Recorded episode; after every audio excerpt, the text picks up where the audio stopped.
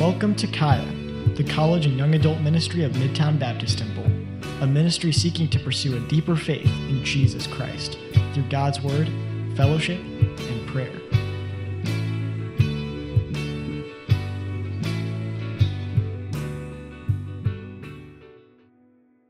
We are going to uh, jump right into chapter 15 today. The title of today's sermon is A Sure Hope. A man uh, approached a Little League baseball game one afternoon, as uh, grown men are wont to do, I guess. Uh, it's kind of, I, I wrote the illustration down and I thought, well, that's kind of a weird illustration. I don't know many grown men that just approach Little League baseball games unless they're up to nefarious activities.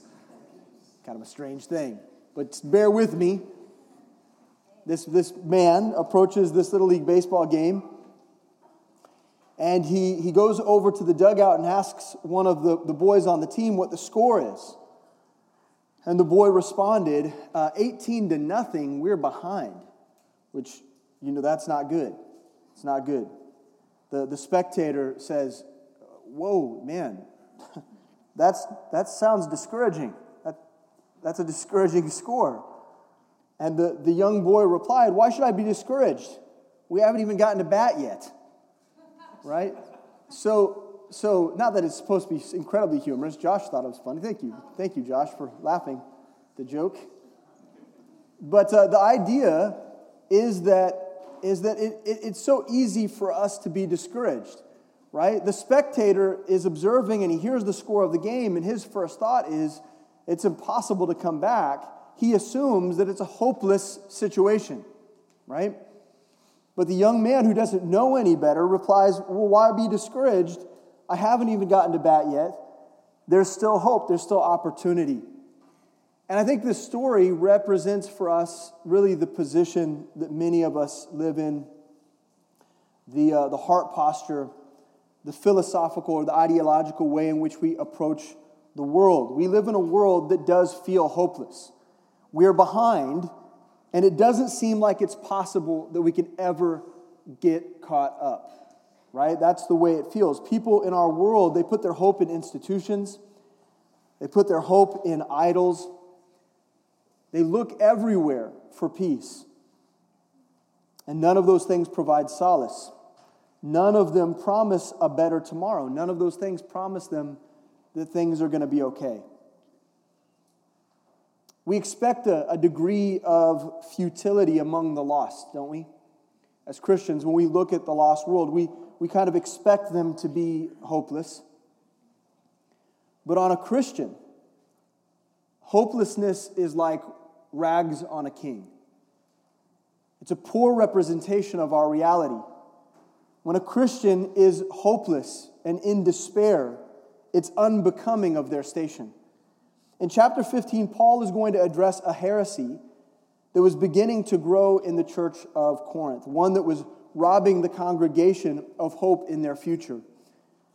A lack of hope, as we all know, a lack of hope for the future always produces emptiness for today, doesn't it? And, and I want to, you know, I want to speak honestly to, to you this morning. And, I know for a fact that there are people in here that are concerned about their futures. They're, they're concerned, uh, you're concerned with what your future might hold. You, you don't know where you're going, you don't have vision for your life. Your current situations are all pointing to directions that don't feel good or exciting. You don't have prospects. And because you don't have an idea of what your future holds, it produces an emptiness for today. And so much depression is rooted in this kind of thinking. The growing belief in Corinth was that the Christian would not rise from the dead, that there was no hope of a future bodily resurrection. That was the heresy that was beginning to grow in the church in Corinth. Now, whether this view came from false teachers or just simple human reasoning, we don't know. The, the, the, Paul doesn't address those things, he doesn't tell us where this false teaching came from. What we do know is that without the hope of a resurrection, without the hope of an eternity with Christ, then our faith becomes aimless insincere, and empty of strength. Without the resurrection, we become hopeless. And it's for this reason Paul begins this portion of his letter by pointing to the resurrection of Christ, the foundation of our faith, and the archetype of our future resurrection. Okay? It's a f- fairly formal introduction this morning. I apologize. I'm usually not that formal. Is that all right, Micah? Okay. We'll loosen up. We'll loosen up here. Here's the question for this morning. We have a question that we need to ask, and it's this What does the resurrection mean to me? What does it mean to me personally? What does it mean to me? Does it have meaning? Or have I trivialized it? Has it become background to my Christian reality? Has it become something that I've forgotten or taken for granted? And I think for many of us, if we're honest with ourselves, the resurrection has lost its strength. The story of Christ's resurrection and the promise of our resurrection has lost its strength in our life. And it's for that reason that we walk around hopeless today. We are kings in rags. Let's pray and then we'll, we'll read our passage and get into it. Dear Heavenly Father, Lord, thank you for this time. Thank you for this people. Thank you for your word. God, thank you for an opportunity to worship you. God, I pray that you would speak to us today of your resurrection, that you would remind us of the power, the day that you laid death in the grave Lord, the fact that you have taken away the sting of death from the Christian life. It really is our hope, and it does provide us with a strength. But, uh, Lord, to be honest with you, so many of us forget it. And so we're depressed. And uh, we, we, we put stakes down in, in this earth, and we tie ourselves and tether ourselves to this temporal reality, in it, and it just compounds the problem. And we start looking to one another, and we start looking to, to our jobs, our careers, our, our degrees, and we look to those things and we say, maybe this will make me happy. Maybe this will be the change that I'm looking for. Maybe this will bring hope for tomorrow. And we've just, we've just completely forgotten what you've given us in the resurrection of Christ it becomes, it becomes um, insignificant in our lives. God, forgive us and help us to see the resurrection for what it truly is. It is our strength, it is our power, it is our hope. Give us a sure hope this morning, we pray in Christ's name. Amen. 1 Corinthians 15 1. Moreover, brethren, I declare unto you the gospel which I preached unto you, which also ye have received, and wherein ye stand by which also ye are saved, if ye keep in memory what I preached unto you, unless ye have believed in vain. For I delivered unto you first of all that, that which I also received, how that Christ died for our sins according to the Scriptures, and that he was buried, and that he rose again the third day according to the Scriptures, and that he was seen of Cephas, then of the twelve. After that, he was seen of above five hundred brethren at once of whom the greater part remain unto this present, but some are fallen asleep. After that, he was seen of James, then of all the apostles, and last of all, he was seen of me also as, as of one born out of due time. We're going to stop there, and we'll come to that second portion next week. Let's talk about the surety of our message. So, Paul opens this portion of the letter by bringing his listeners back to the foundation of their faith.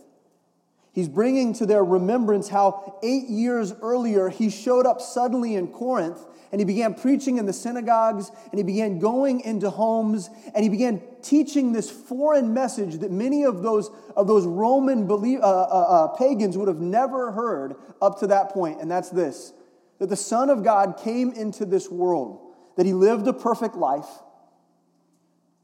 that he loved humanity, that he healed the sick and that he gave his own life to forgive us of sin, that he rose again the third day. And so Paul is reminding them in this moment that this was the message that he delivered to them, and it's the message that they believed on with their whole hearts.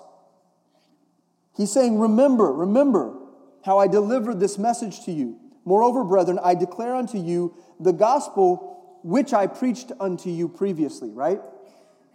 Here, Paul presents again this gospel message to the church in Corinth. And as he begins his redeclaration, we are reminded of what the gospel meant to Paul, to him personally. He makes this, he makes this very personal. See, he believed it. He believed the gospel. He believed in the resurrection. And because of that, it led him to shout it from the rooftops. Here's our first key point for today there is no message in the universe with greater implications than the message of Jesus Christ. There is no greater word, there is no greater knowledge, there is no greater truth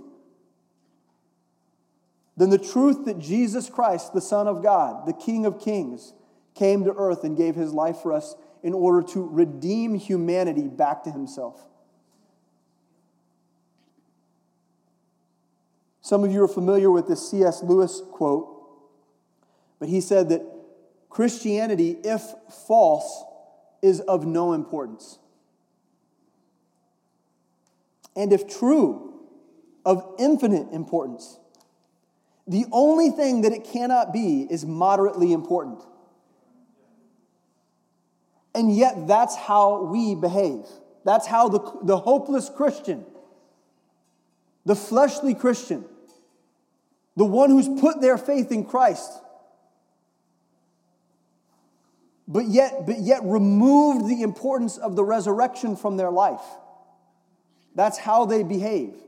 They behave as though the gospel is moderately important.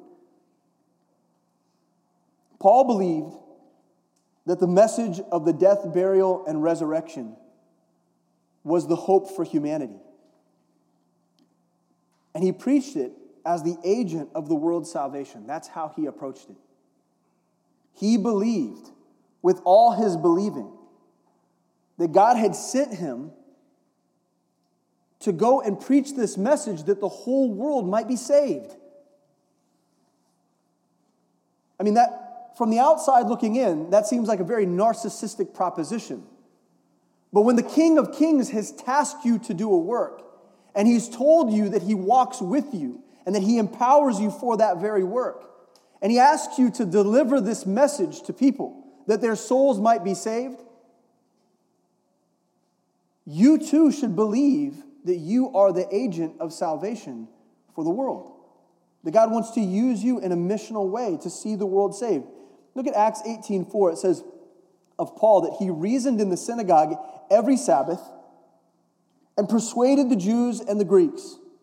And when Silas and Timotheus were come from Macedonia, Paul was pressed in the spirit and testified to the Jews that Jesus was Christ. This was his lifestyle. And this is the lifestyle of every person who truly believes that the resurrection is real. When he declared the gospel, he declared it with confidence because to him it was true. And as he preached in Corinth or Philippi or Cyprus or Ephesus, his words were always the same.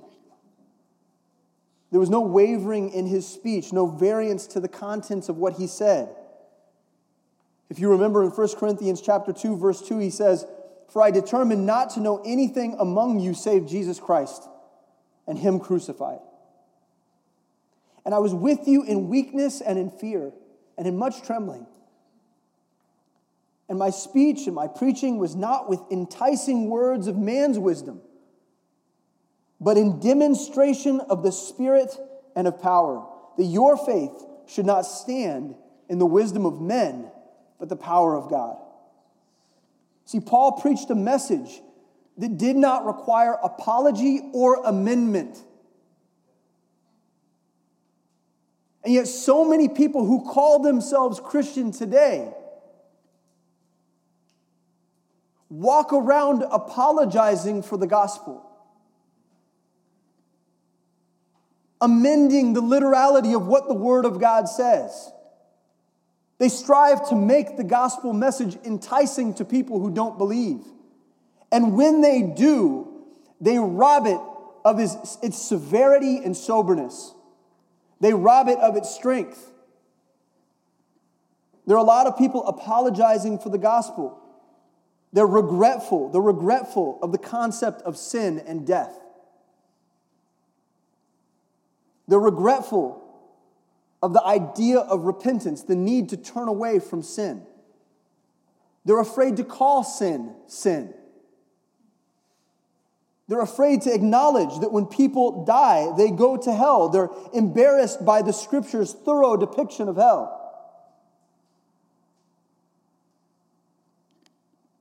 So they just refuse to, to, to talk about it.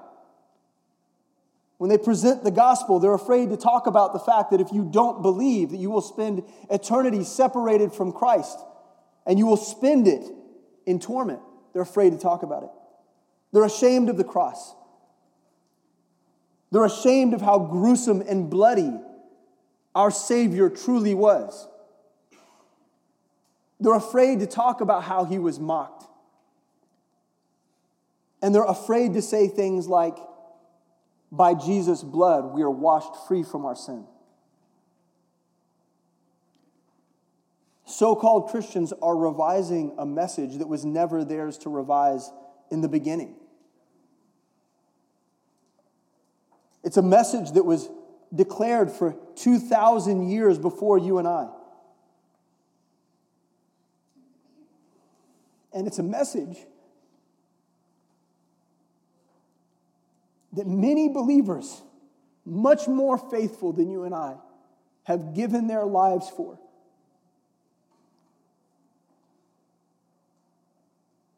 When people diminish the gospel message, they rob the world of light. And they quiet the hope that we're supposed to hold to so tightly. They silence it. So here's my question for you, okay? This is what I wanted to get to. It's this Are you preaching the gospel? And this is a relevant question for Christians because not every Christian does. And I want to point out the fact that if you don't, if you aren't actively preaching the gospel, maybe that somehow correlates to the fact that you feel hopeless. Maybe there's a connection to your hopelessness and your lack of purpose. Are you preaching the gospel? And if so, are you preaching it in simplicity as the truth that it is? Do you believe that through Christ all might be saved? John 14, 6 says, Jesus saith unto him, I am the way the truth, and the life. And no man cometh unto the Father but by me.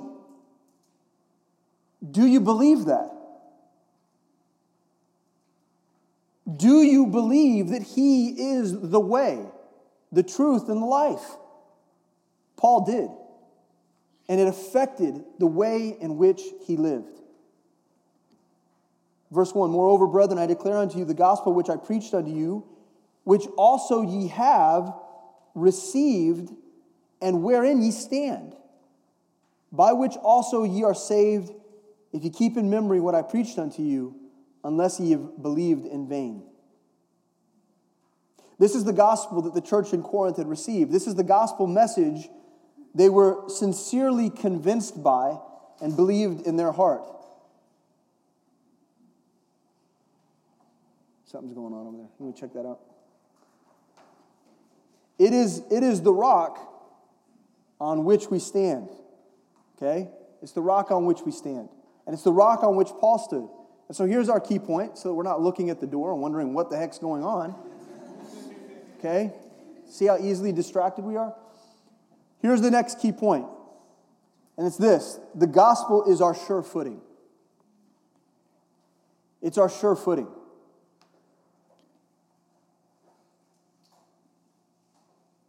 Now, is it, is it the sure footing for you? Is it your sure footing? Do you live in the reality of what you believe? Paul suggests that perhaps some of the people in the church in Corinth had only just professed that they were Christians, but never actually believed in their hearts that Jesus Christ resurrected. But I think, I think that most of us in this room are Christians who've believed on the gospel but refused to stand there. I think most of us aren't struggling with whether or not we put our faith in Christ. Some of you maybe. So maybe in this room, there are people in this room this morning who ha- they say that they're Christians, believe that they're Christians, but have never actually put their faith in Christ. There, there may be people like that in the room this morning. But for the most part, this room is comprised of people who, who believe on Jesus, who believe in the resurrection, but just fail to stand there from day to day. They, they, they, they fail to, to put their hope in that every single day. And it's because we forget. We forget. You know, I was thinking about how Peter walked on water. You know, you guys know this story, right? How Peter walked on water. Now, water is a fairly perilous substance to be walking on, right? Uh, you know, you, I've seen a lot of these Instagram, uh, these TikTok videos where people like try to, to walk across water. Have you seen any of this? Yeah. They put like on funny shoes and things like that and they try to walk across water. Right? They're not really. They're not really walking on water. Water would be a tricky substance to try to walk on, right? None of us have done it. But, but Peter did until he suddenly forgot his faith right? Until he forgot his faith and began to sink. Now, here's the deal we have been called to stand on the cornerstone of Christ. We have been called to stand on the rock. It's our sure hope. It's a, power, it's a powerful stu- substance. It's easy to, to stand upon. It's true and it's sure. And yet, some, some of us, in a lack of faith, have began to waver on the rock. We mock Peter because he couldn't walk on water, but can you stand on the rock? Are you faithfully standing on the rock? Which is worse? Which is more faithless?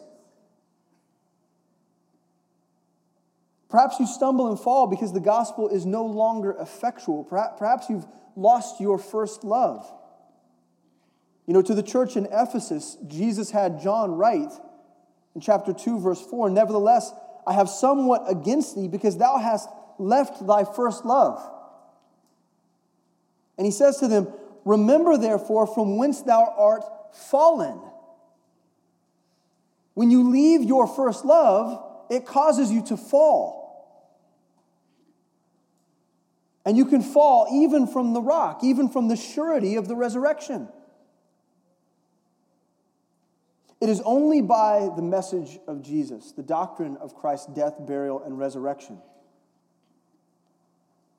that we will have surety when the dark days come. All we have to stand on is our first love. It's the only thing. But so many of us are stepping away from the rock to, to test other surfaces,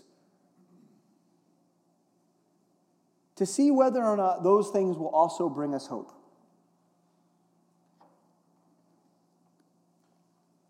We're, we're looking, listen, we're looking to careers, we're looking to relationships with other people.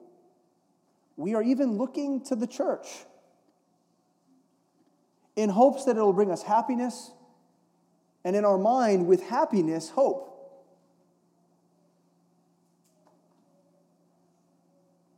But that's just not how it works. See, our hope, our hope is in our first love. Our hope is in Jesus Christ. Our hope is in the promise of Scripture. The only message that the world needs in order to find hope is this 1 Thessalonians 2:13 For this cause also thank we God without ceasing because when ye received the word of God which ye heard of us ye received it not as the word of men but as it is in truth the word of God which effectually worketh also in you that believe We have to believe it. Now, here's the thing that I'm, I'm, I'm, I'm trying to speak to, and I'm, I'm, being, I'm, being, I'm being very tied to my notes this morning. So I want to step away for just a second and I want to address something. Sometimes I notice in ministry that among our leadership, that we begin to feel really burdened by life and ministry. We get tugged on, we get pulled many different directions, and, and people are coming to us for answers. And, and what happens is we begin to feel like we can't do it. We begin to feel like, like there's no hope that, they, that, that, that I can't be used, that, that what, what I've been called to do is just too big, I can't do it. And we begin getting afraid. We, we get afraid. And as we get afraid, we begin to isolate.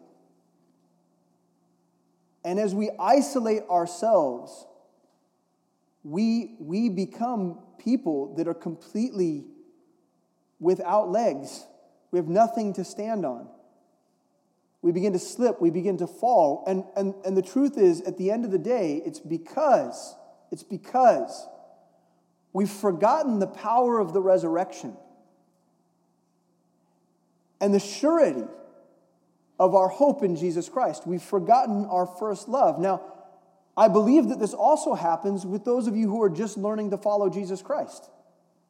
Those of you who are in discipleship, those of you who are a part of a Bible study, what happens is you begin to look to your Bible study leader and the church for all the answers. And when people don't show you the amount of time and energy, when someone doesn't take your phone call late at night, when you get frantic and you're looking for answers and there's not someone there for you immediately when you want them, you lose hope. You isolate, you disappear. And the truth of the matter is this that leader, that pastor, and that church are not where your hope lies. Your hope is in the resurrection of Jesus Christ. Your hope is in the gospel message. Your hope is in, in what he did for you. So when things feel hopeless, it's because you've forgotten your first love. Now, let's take a minute to address the terms of the gospel because I think they're relevant to this conversation.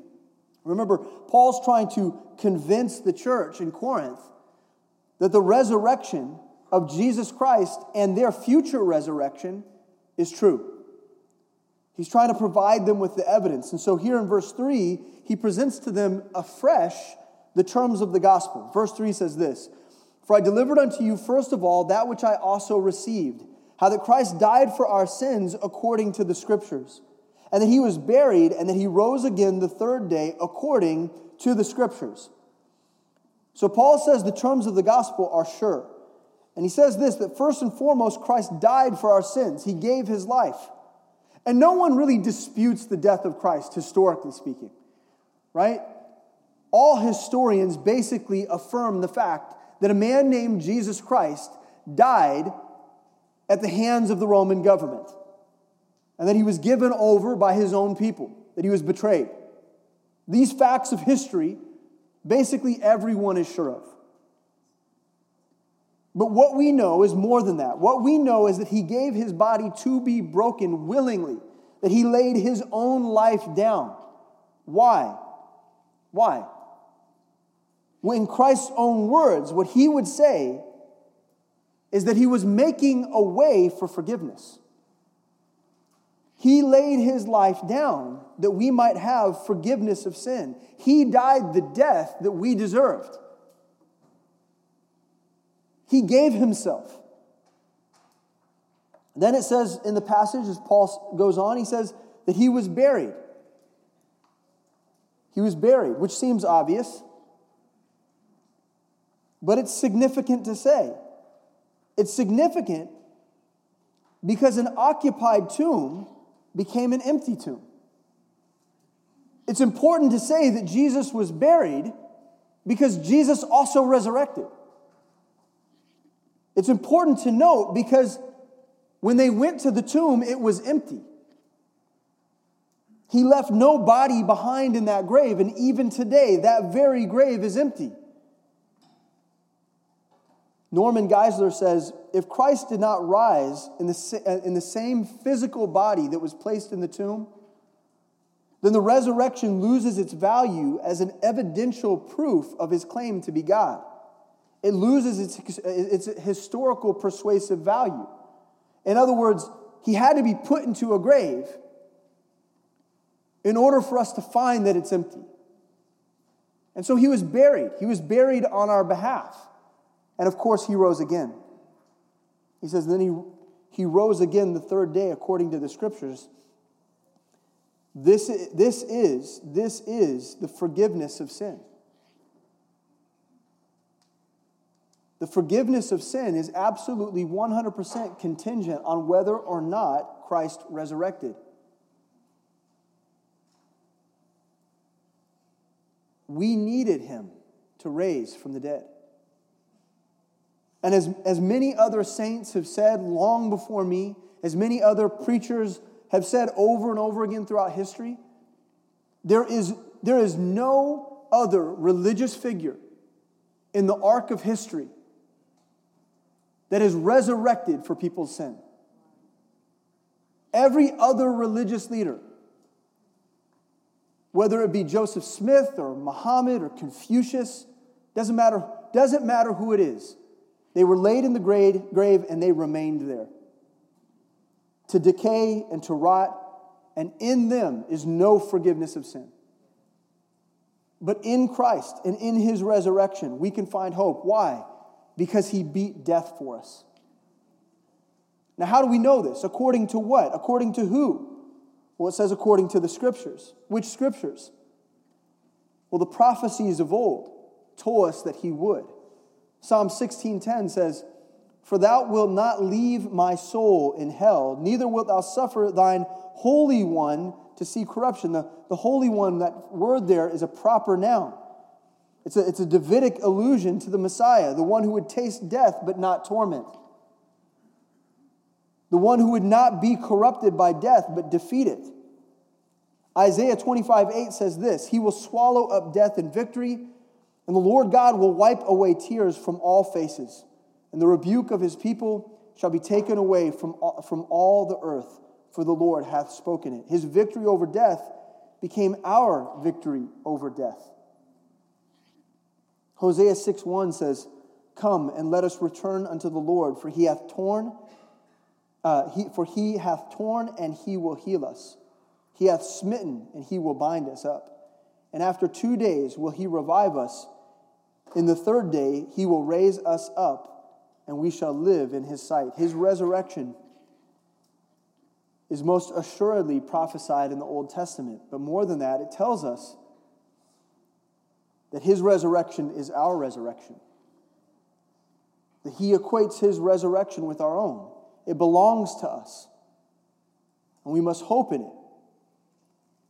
We must hope in it. And if we don't, we will certainly lose hope for life. We will certainly lose hope for today. But again, the church in Corinth is, has come to a place of doubt.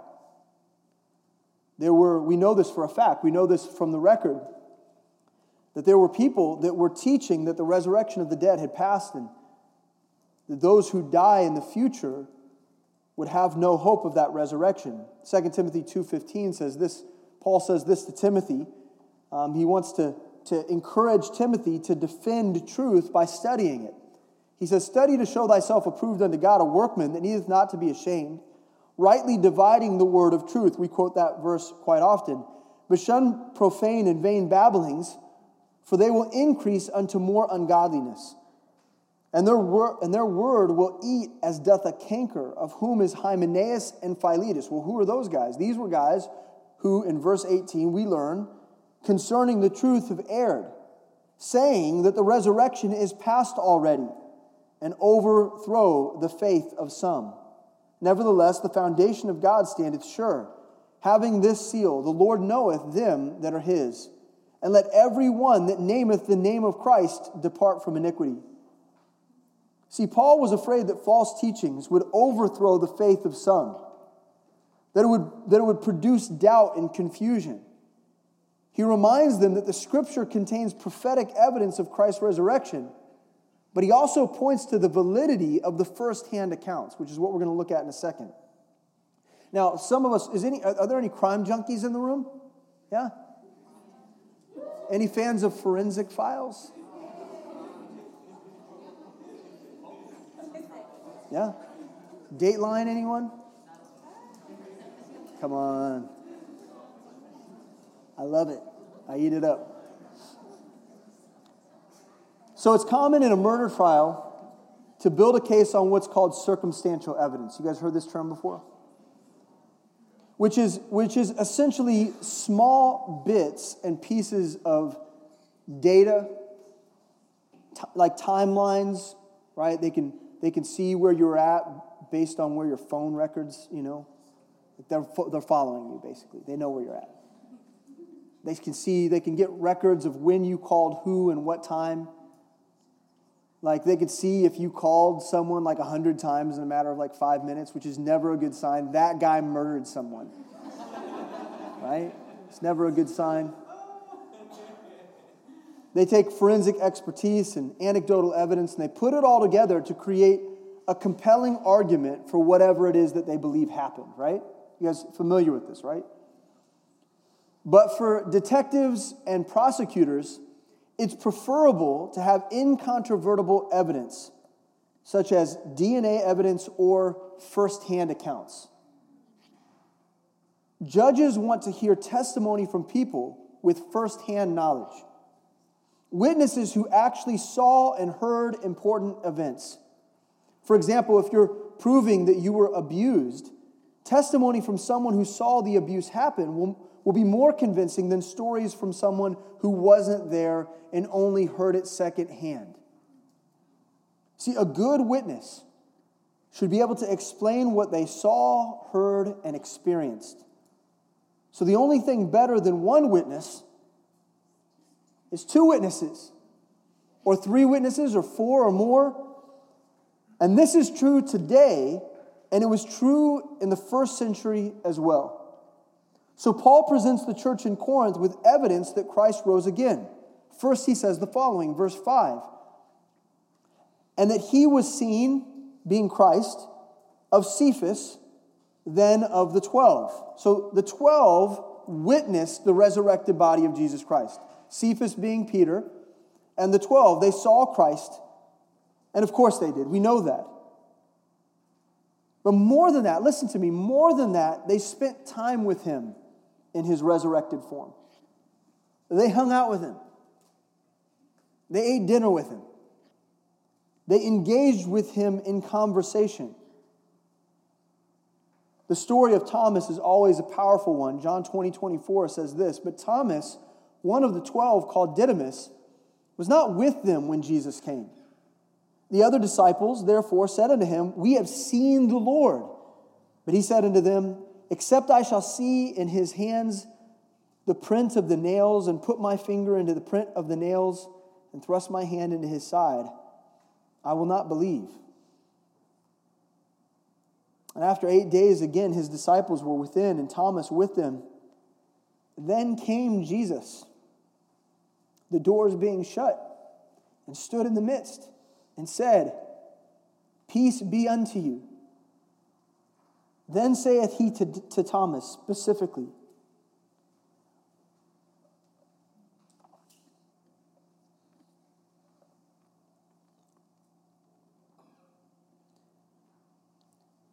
Reach hither thy finger.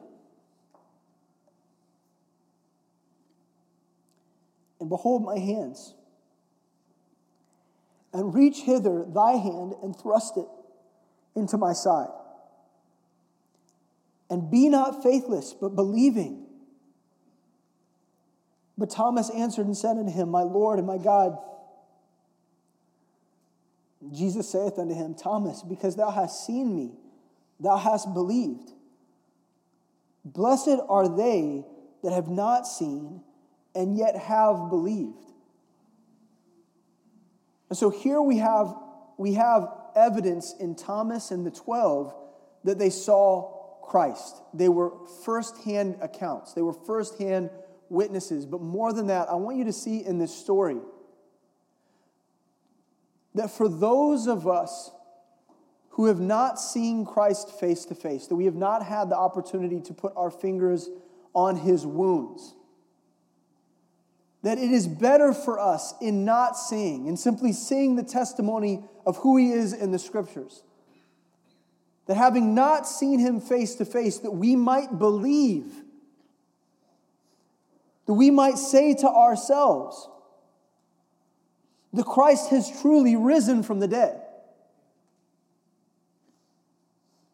And he has set me free. He has made me to believe. That's a place of blessing. See, Thomas was worried. He was concerned. He refused to believe. And he sat around for eight days pouting to the disciples and telling them that they were wrong. They couldn't have seen what, what they said they saw. And in that time, he remained in the despair of no resurrection. And many of us live this exact same way. The problem is we've seen and we've known and we've witnessed and we've, we've borne record to the resurrection, and yet we live like Thomas during the eight days, walking around in despair, denying the reality of what he's done and what he will do, forgetting the fact that we are eternal and that we will live with him forever forgetting the fact that He will restore our bodies and make us right, that He will raise us from the grave. Verse 6 says that others witnessed as well. After that, he was seen of above 500 brethren at once, of whom the greater part remain unto this present, but some are fallen asleep. In other words, at the point that Paul wrote this, some had actually passed away. Some of those witnesses were no longer alive. But Christ was obviously observed by so many people and for, for prolonged periods of time. In Matthew 28, verses 1 through 9, there was a, an early morning appearance and interaction with Mary and, and Mary, Mary Magdalene and Mary, her friend, at the tomb. They engaged with him, they spoke with him. In Luke 24, verses 13 through 33, he appeared to the men walking on the road to Emmaus, and he spoke with them, and he ate with them. In John 21, verses 1 through 23, he encountered the disciples again as they were fishing on the sea. And then he, he ate with them on the beach. He spent time with them.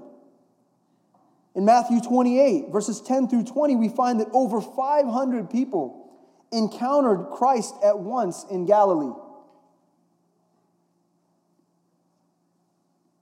And in verse 7, we're reminded that after that, he was seen of James and then all the apostles. Christ spent 40 days with the disciples, which culminated in his ascent in Acts chapter 1 as they are commissioned to go reach the world. The point is this a lot of people saw him. And we have this letter that Paul wrote to the church in Corinth, a historical record, where he says, Look, you want the proof? Most of the people are still living. Go find them, go speak to, him, to, to them, to find, find out from firsthand people that Christ is truly resurrected. He points to the evidence. And then, third of all, in verse 8, we see that Paul himself observed Christ on the road to Damascus. He was a witness himself. Verse 8 says, And last of all, he was seen of me also, as of one born out of due time. We know about Paul's experience with the resurrected Christ and his recruit, recruitment to the apostolic order from Acts chapter 9 and Acts chapter 22 and Galatians chapter 1.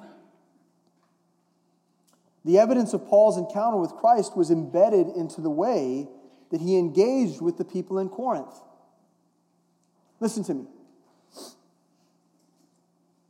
The church in Corinth had evidence of the resurrection of Christ because they saw the reality of the resurrection of Christ in the way in which Paul lived. They could see it in how he engaged with them in conversation, they could see it in his passion. They could see it in his message. They could see it in the way that he lived, how he'd given up everything to deliver this message to them. He was a man who knew how to be poor and without, without food, without raiment. He was willing to go and do hard things. They knew that he was a man that had been beaten several times for his faith and for preaching the gospel. They, know that he, they, they knew that he suffered much for this message. And in him was the evidence that they needed that Jesus rose from the dead.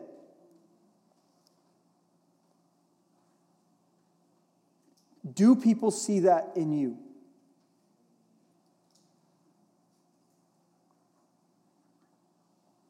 Do people know that Christ resurrected? Because of the way you behave and act and engage and speak. Paul, as well as all the other apostles, staked their entire lives on the reality of the resurrection. What reason would so many have in maintaining a lie with such great conviction? What motivation would all of these believers, the 500, the 12, what motivation would they have to maintain such a lie? It only just cost them their lives. Why would so many hazard all that was dear to them in this world by endeavoring to assert and propagate it? Unless it was the greatest truth the universe had ever known.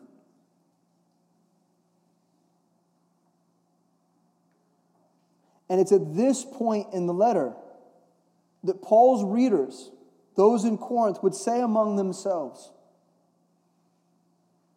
Yes, we believe that Jesus rose from the dead. We believe, and we know it to be true. And that leaves us with this key point. Just as there is no message in the universe of any greater implication, there is no message in your life with greater implications.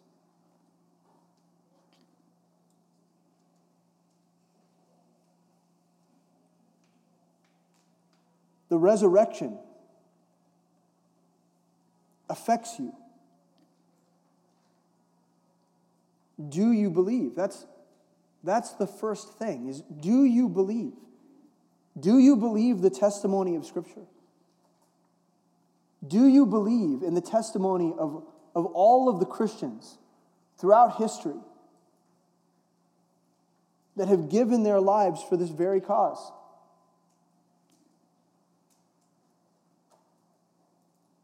I mean, here's the deal you're going to look for hope because that's in our nature.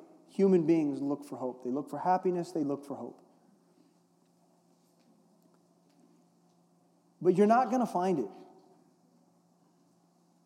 You're, you're not going to find it. I want to let you know you're not going to find the hope that you're looking for. You're not going to find it. You're not going to find it in your career, and you're not going to find it in your friendships. You're not going to find it in getting married and having a family and that is not where our hope lies. And so the proposition for you this morning is do you believe that Jesus defeated death? And if he did, it demands something of you. If you believe that truth, then it demands something of you. It demands repentance because you don't deserve that death. You don't deserve that resurrection. You've only ever just been a sinner, living in this world, flawed, weak, aimless. But He gave everything for you. And what He's asking of you in this moment, right now, He's asking that you would give your life in return for the life that He gave you. He's calling you to believe in the resurrection. He's calling you to follow him.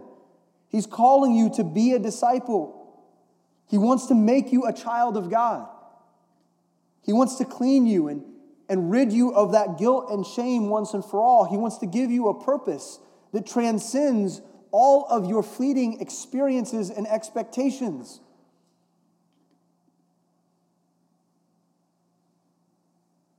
You ought to give your life to Him today. You should put your faith in Him. You should call upon Him. You should cry out to Him and say, Thank you, God, I believe. It's taken this long, but I believe, I believe. I believe that it's true. Now, there are many in the room today who've already put their faith in Christ.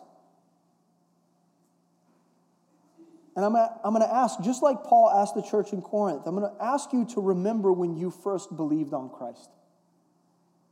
Remember the zeal that you had? Remember how excited you were to know Jesus? Remember when you would have hazarded your life for the gospel? What, what happened? What happened along the way? When did the ground get hard?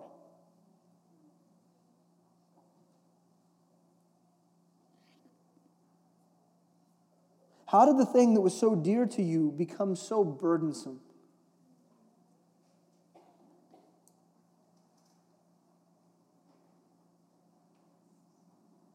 Remember when the resurrection was the only thing that you could think about and talk about?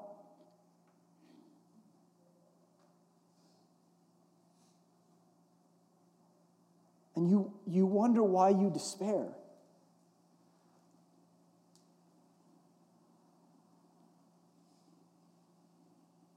You ask yourself, well, what, what, I mean, how have I lost my way? Why, how did I end up in this dark place? Why is it that I feel so tired all the time? Because you've let go of new life.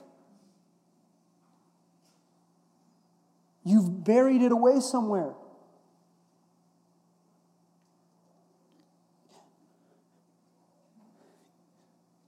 You've forgotten how good it is to know that Jesus died for you.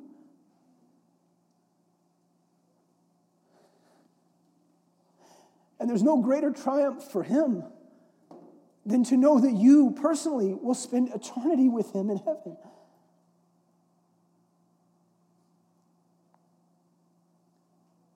Remember when those facts were good enough? But we complicate it.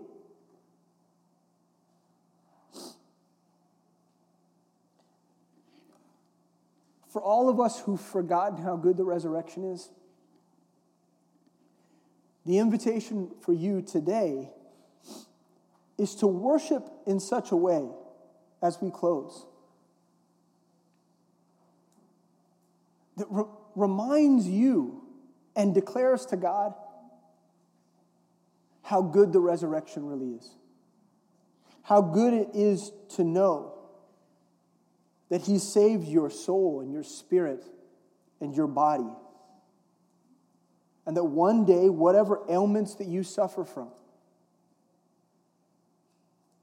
whatever physical difficulty that you have, or emotional trauma that you face, that one day He's going to fix all of that. And He's going to give you a body that will likely be made of light. And it'll be without sadness and it'll be without despair. And all the burdens of this life will be gone. He did that for you. And it is the, it is the only thing we need to remain motivated, to live for Him, and to preach and to declare the exact same way we find Paul doing. Life can get really difficult. But we need to make the main thing the main thing. And we've got to get back to the gospel. We've got to get back to Jesus. Let's do that right now. If you know that you're not saved and you need to put your faith in Christ, come forward. There's going to be people up here. Let's have the worship team come up. There's going to be people up here to meet with you. If you need to get your heart right before the Lord and you need to confess afresh the power of the cross, let's do that. Let's do that. Let's do that right now. Let's worship the right way, in spirit and in truth. Dear Heavenly Father, Lord, thank you for this time. Thank you for your word. Thank you for all of the evidence of the resurrection. Thank you for the testimony of your scriptures, the testimony of the saints. Thank you for that.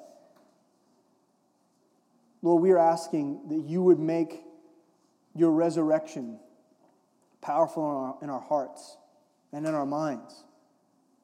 That we would meditate on it. We would meditate on what you've done for us. We, we would meditate on the gift of your Son, Jesus Christ. That we would love him and we would adore him and and we would worship Him with everything that we have, Lord, that you would use that to bring our life purpose, that you would use it to, to bring back the joy that we once had, the joy of our salvation. We want to know that. We want to live that. We want to be as little children, full of faith, naive to the woes of this world, naive to, to fleshly desires. Bring an innocence into our life in terms of faith. Give us, give us a foolish naivety as it concerns pursuing you and, and being your disciple.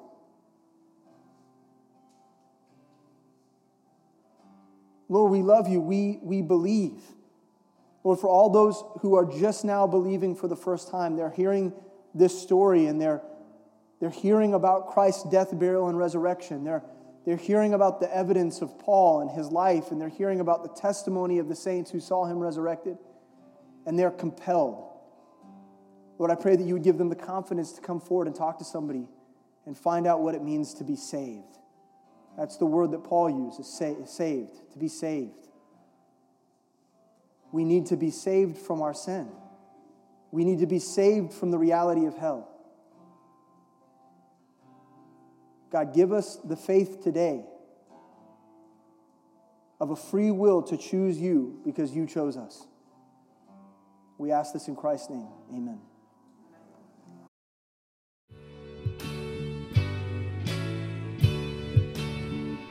Hope that today's message encouraged you to follow Christ in His Word. For more information about Kaya, for service times, and information about our disciple making ministry, please visit our website at caya.live